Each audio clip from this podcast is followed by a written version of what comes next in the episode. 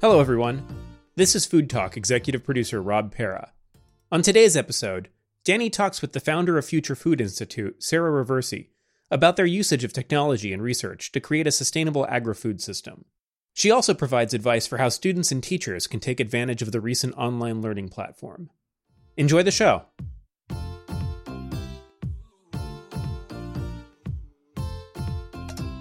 Before I introduce our guest today, Sara Roversi, who's the founder and director of Future Food, I want to talk a little bit about something that's both of interest to me and Sara, and it's really how we met. She is very interested in the role of technology in the food system, as am I. And I think technology often gets a bad rap when we're talking about food, but I think there are lots of different ways to really combine high and low technologies. Especially now, we've seen so many amazing innovations because of COVID-19, how farmers are experimenting with online platforms, how big data and AI are being used to track COVID-19 patients and incidences of COVID-19. So it's a really interesting time, I think, to be at this intersection of food and technology and really see where things go.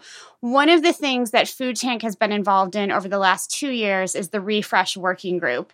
And that is a group of folks in the United States. We're going to be expanding it internationally, who've been interested in this, how do you make technology useful for farmers? How do you make it useful for food businesses and entrepreneurs? And I think there's been a lot of technology that has often been sort of invented, but doesn't solve real world problems. It's just kind of fancy and interesting. And folks who've developed it aren't always talking to farmers in the fields or entrepreneurs who need to use it. So I'm really excited about the use of technology as we go forward in sort of this post COVID-19 world about how we're going to transform the food system, what role technology will have on all that. And so Sara, I'll be in touch with you more about the Refresh Working Group. It's something we want to expand internationally because it's so important to be discussing these issues and really figuring out how we truly revolutionize the food system after COVID-19. There will be lots of changes, I think, that will need to happen, and we're already seeing so many of them. So again, Sara is the head of the Future Food Institute. It's a nonprofit that uses research and technology to promote food innovation and achieve sustainable and impactful growth. Sara has been a long time friend of Food Tank. If I read her whole bio, it would take me probably half an hour, but she's done so many amazing things. She's based in Italy, where obviously, has been so affected by COVID-19. So Sara, I'm just glad to see you and know that you're well. Thank you so much for joining me. It's super good to be together. I'm super happy to be here. Yeah. I actually see that there are a lot of dots that needs to be connected through what you were saying and what we see also around not only Italy, but the entire ecosystem, actually. Absolutely. Absolutely. Can you explain to our viewers and listeners who might not know about the Future Food Institute what it is, who you are, and really what you're trying to achieve? Yeah, absolutely. So, actually, we started the Future Food Institute really with the aim of seeing food innovation as a tool really to solve the world's biggest issue. Because anyway, if we think about food has an incredible role in our life. Food is energy, is sociality, is culture, is rituals, is so many things. It's not especially just for Italian. Yeah, but I think everyone, if you explore and deep dive into religions, cultures, history, you see that anyway, food is absolutely connected with our life, with the relationship between countries, and everything anyway connects to food in some way. So if you really start to think about food and the important role that plays within the society, you can really achieve a lot of goals. Overall, if you take as a frame the Sustainable Development Goals that are all connected to food in some way. So With the Future Food Institute, we started this journey back in 2012, really trying to explore what we could do really to change the food system, or at least to give our little contribution to that. And then in 2014, we established the Future Food Institute, and then the World Expo happens.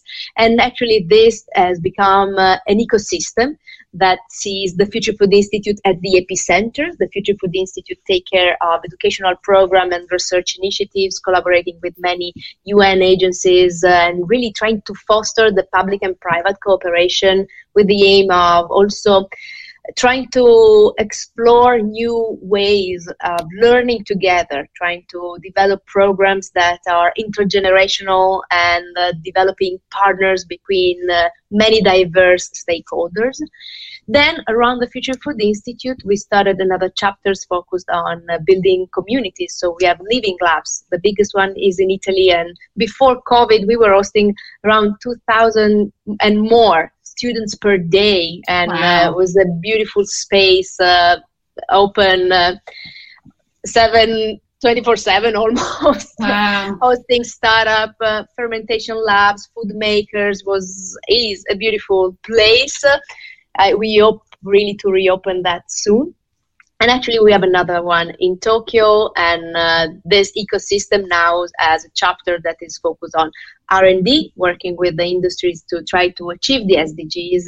And of course, we have our farm. So it has become really a global ecosystem with many alumni all around the world that are now taking over this mission and developing more this project, actually. Right, right. For our listeners who aren't always familiar with acronyms, the SDGs, or the Sustainable Development Goals, there are 17 of them. They are very interconnected, as Sara mentioned before, eradicating hunger, eradicating poverty, eliminating food loss and food waste. These are all things that are deeply connected to food. There are also SDGs that really focus on equality and equity, and I think those things are more important than ever before. Sara, because I know nothing could curtail your efforts, but because of COVID-19, you've probably had to slow down quite a bit.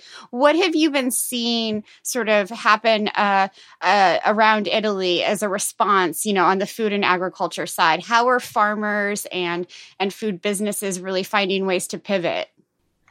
So I think that actually what we have been seeing here in Italy is a little bit the same pattern that I was able to track also in other countries. The first reaction we all had was, okay, we're going to starve, let's go to the grocery stores, let's buy all the can we can find, and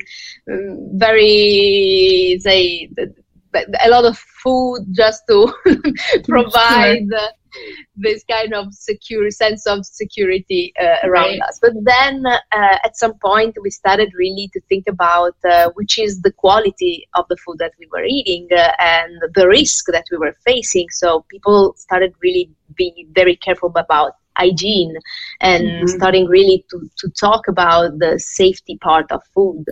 After 3 weeks, we have been seeing different reactions because people started wondering from where their food was coming from. Right. Started wondering, where are the farmers?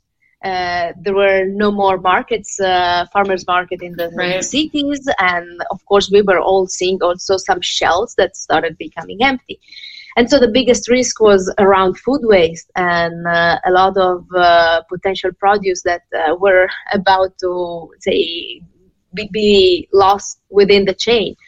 And I think that the big reaction, at least from the innovators community, the makerspace, the universities, was really to start to help the food system. Mm-hmm. So that we've been seeing a lot of startup coming up, both in, of course, the hygiene and emergency management and sanitation and so on, but as well a lot of digital platform really connecting the farmers and the citizens, connecting really the farm and the fork. And then people started really looking for local food more than before, started wondering about what's food sovereignty. We were not right. talking anymore about that, but food sovereignty became a new topic. And also, of course, we've been seeing the on Nature, the article that was talking about how many people we can feed with local food and so on. So people started to debate about that. We all know that the food system is hyper complex, is globalized, and we cannot avoid that. But I think that we can for sure make it much more efficient and good for all, let's say, because this situation of the pandemic, I think, was really able to highlight all the dark side of this system. And so we have now at least the opportunity to see what we need to fix. Yeah, there's a real opportunity to shine a spotlight on those issues that were very dark, or very invisible. And I think, now is the time to really make those changes that are necessary to move the food system forward. You mentioned the word efficient.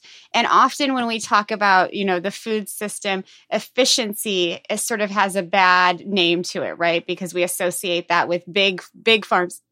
Right. And so, but there's a way to, what we've seen, you described some of the problems we've seen, disrupted food supply chains, empty grocery store shelves. We do need a food system that's more efficient, but also probably more regionalized and localized. And I'm wondering what your thoughts are on that. Yeah, not only regionalized, but much more inclusive, because now good food, organic food is not for all, still is not for all. And so, yeah, I totally believe that. And I think that, at least in Europe, I've been launched 3 weeks ago, the Farm to Fork strategy. And I'm really proud of that. I feel proud because Europe was actually setting very high and ambitious standards that anyway are setting the framework. We know that are ambitious, but we also know that food is absolutely connected with the health of environment, but also the health of the society. And now I think that the biggest challenge we are all going to face is the incredible number of job losses, unemployed people. And unemployed people, of course, are going to make many families poor. And we have been seeing that so much also in our cities. The number of people now looking for support because maybe, the poorest family generally maybe have some supports from the states, like the meal at the school for the kids and so on. Now, this is going to be a challenge. So the big work should be the one to make the good food accessible for all and to redistribute food and to make the food system much more inclusive also. That inclusive point is such an important one. I was just on the phone with somebody involved in the organic industry this morning and talking about how organic started out as very niche. It was for rich people. It wasn't for everyone. That before COVID, there was more of a sense that, organic could be for everyone. It was being sold at, big box stores like Walmart. More people had access to it. But I think the idea of healthy food, delicious food, good for you food is really, the idea that that's a human right is now really taking hold. That no matter what color you are, no matter where you live, that you have a right to food that is safe and healthy and nutritious and delicious. And I think people are really opening their eyes to those kinds of values. Yeah, I completely agree. I think that it's not enough. I think that is not enough, and I think that is not just a matter of giving more space to those technologies and accelerate the technology. So I'm really happy because at least, those 3 months have been accelerating a lot of processes. Now we have the platforms, but I think that we need to combine technology with the cultural mind shift.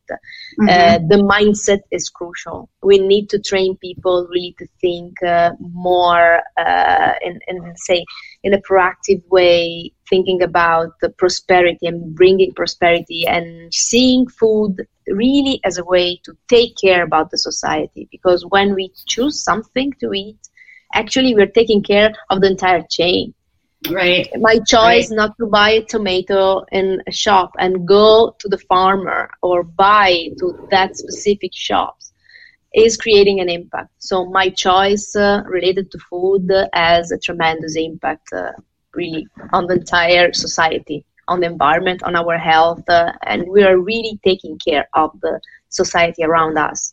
Absolutely. Absolutely. And I mean, the combination of, you know, this mind shift along with technology, there's a real opportunity there to create jobs in the food sector that haven't existed before. And, you know, you were mentioning unemployment and the suffering that people are going through right now and will continue to go through because of the recession, the global recession, because of COVID-19. The food and agriculture sector holds a lot of promise for creating jobs.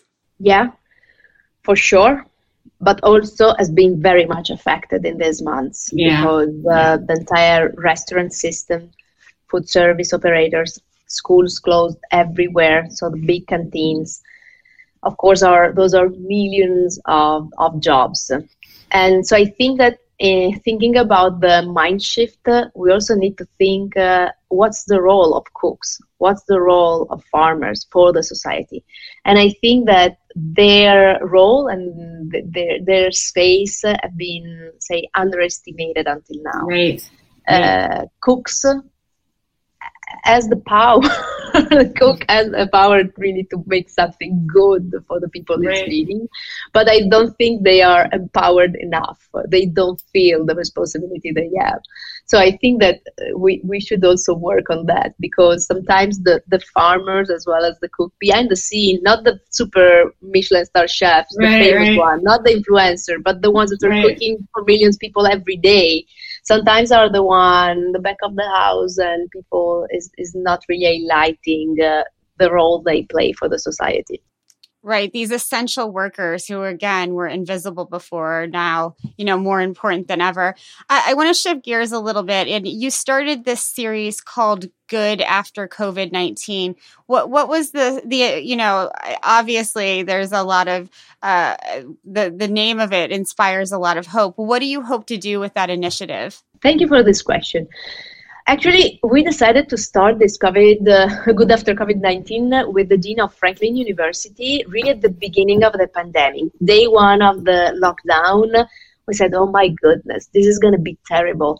And at least if we're lucky and we're not going to get sick, we need to take the opportunity of learning something out of this incredible ordeal, because if not, it's going to be even worse.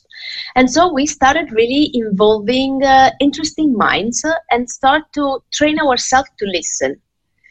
People like me, like you, we're all the time talking and sometimes we don't take time to listen. And so with Good After COVID, we actually started to organize this kind of fish bowls where all the speakers are called to share a message, are speaking for 1 to 3 minutes and are leaving the fishbowl with the question. And the other participants is going to take the question and care about the conversation to build a conversation together. I really think that, and at least I feel this need now, that really I need to get insight from people that is diverse from me, that is coming from different backgrounds. I strongly believe that the Sustainable Development Goal number 17 is the most important one, because without this one, so without the way on how we can really connect all the others, we cannot achieve them all. So I think that partnership for the goals brings with it also this mind shift that we need. And the Good After COVID really had the aim of trying to select all the good messages, all the good learnings, all the things that people from other countries, other backgrounds can really share. And we started doing that in a very spontaneous way, involving some inspiring conversation starters. And we did something related to, say, combining the importance of spirituality and science, for example. We've been identifying that we feel the lack of strong, inspiring leadership now. There are no big leaders now leading the world. And those leaders actually have been not dedicating too much time to spirituality and science, I think. And so we started really thinking what we need, what we would love to see in the next world that we are going to approach. So we spoke about that. We are going to speak the next week about rebooting the future, starting from schools, how we're going to build a better future, starting with schools, with education. We were talking, of course, also about environment. We had Jonathan Porritt kicking off the fishbowl on Earth Day. So we really tried to get inspired and to build something together. That's amazing. And I think you're right. We need to do more listening. And I think that's especially crucial in the United States right now, to listen to more voices and learn from them and stop talking so much. I think there's a lot of talking and not a... Sometimes I feel I'm talking too much. I need to train myself to listen more.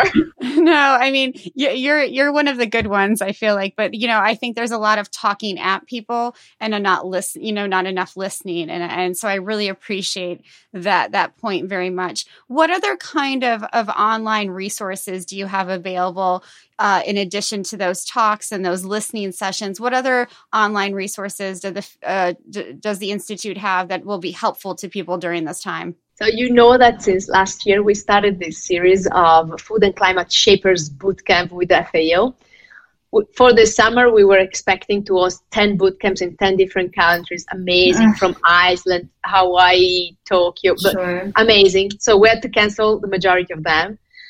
We're keeping just Pollica in Cilento because this year we're going to celebrate live the 10th anniversary of the Mediterranean diet in Pollica, one of the capital of Mediterranean diet. But, of course, we had to switch all the rest of the planning, and we're going to start the second week of July with our Food and Climate Shapers Bootcamp in a digital version. So together with FAO, with Google, with Barilla and other partners, we are going to host this amazing experience that is taking the same key pillars of the edition, the traditional edition. So the experiment is really to lead a learning experience combining three different targets: youth, young activists, Generation Z, guys from, let's say, Fridays for the Future, from the square, screaming, let's save the planet. Really to inspire them to bring all their energy and your approach as an activist and transform it in the maker's approach. So becoming real problem solvers. The second target are scientists and start-upper with a very strong knowledge on a specific topic. And the third target are decision makers, people working in industries or working inside institutions. And they're going to share together a journey of 1 month, really tackling all those different topics that are, of course, highlighting the strong relationship between food, environment, food diplomacy, identity, the impact of all our actions related to food. And so this is going to be an amazing experience because we are prototyping something that is going to be digital but also live. So every week they're going to have some experiences live in their community, for their community, and share it globally. And we have people from more than 20 countries connected, and communities from more than 20 countries, so that are going to share meals, suppers, and so on. So it's going to be amazing, I think.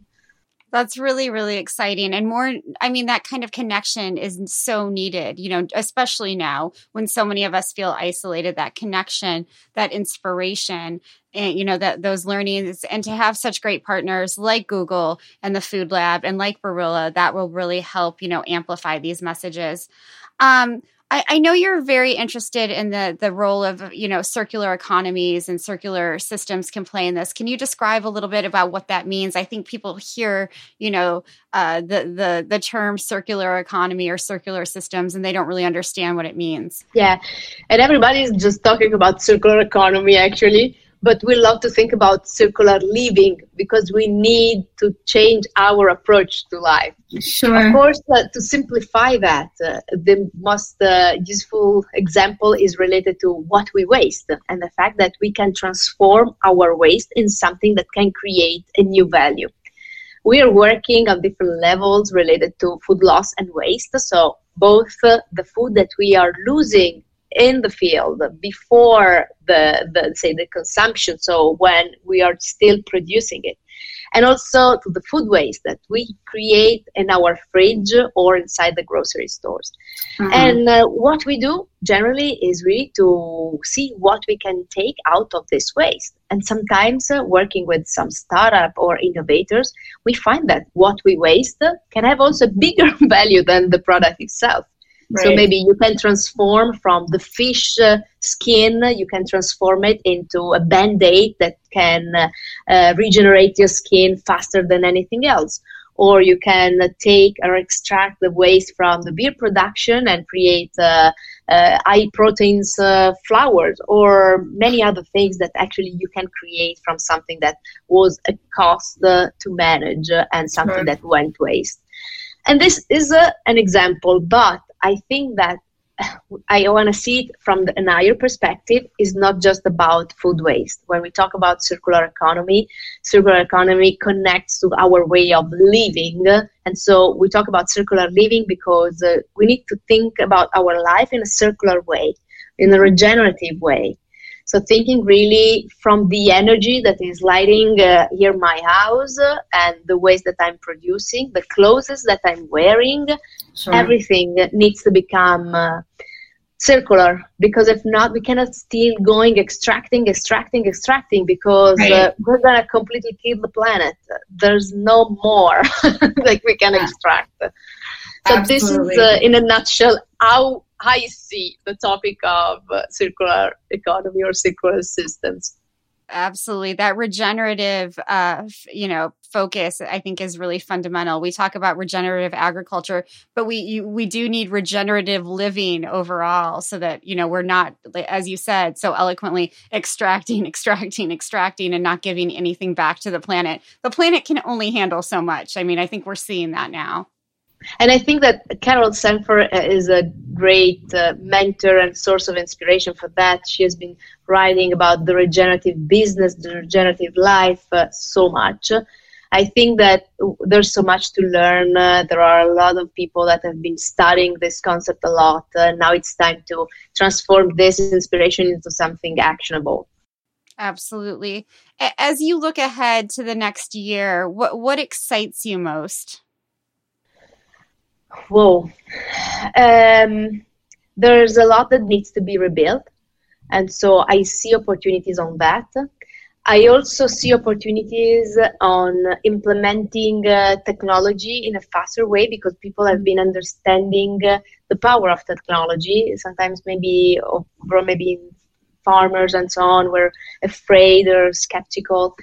And we are facing both social and environmental issues. I'm just thinking about water, for example, and how much more water we need for agriculture, and the fact that, also in Europe, we're going to face the next 10 years of potential growth in the desertification and so on. And so we need really to combine which are the tools we have from the technological perspective, really learn fast and start to implement that to become much more sustainable and less impactful on the environment, let's say. So I'm excited about that. I hope that out of this pandemic, we are going to bring with us some of the good habits that we have been learning. We have been running different surveys during these months, and actually we discovered that people was wasting almost nothing during this lockdown Sure. because people was much more aware about what they had in the fridge, and they had to cook maybe 3 times a day. And Right. so they were managing their food much more carefully. And this was a very good signal that I hope we're going to bring with us in the new world.